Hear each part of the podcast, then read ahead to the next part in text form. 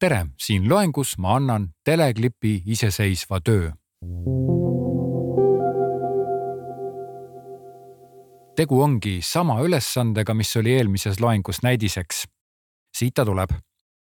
loo kolmekümne sekundilise teleklipi idee mahemahlade sarjale.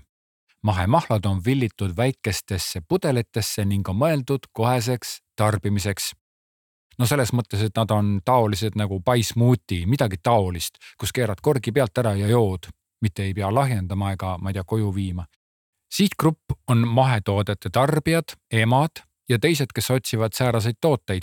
no emad on siis selles mõttes, et need, kes ilmselt ise tarbivad ja need, kes otsivad oma lastele kõige tervislikumaid tooteid.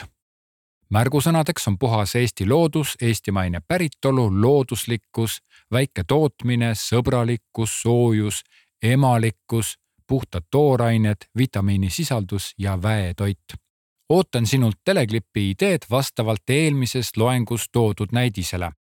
kirjuta rahulikult, ära keskendu liialt maailma parima teleklipi tegemisele, vaid püüa esialgu luua korralik ja arusaadav selgitus.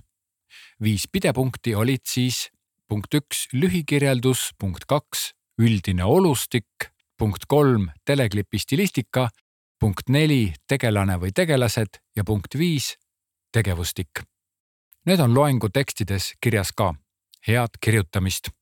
järgmises loengus kuuled minu poolt loodud teleklipi ideed.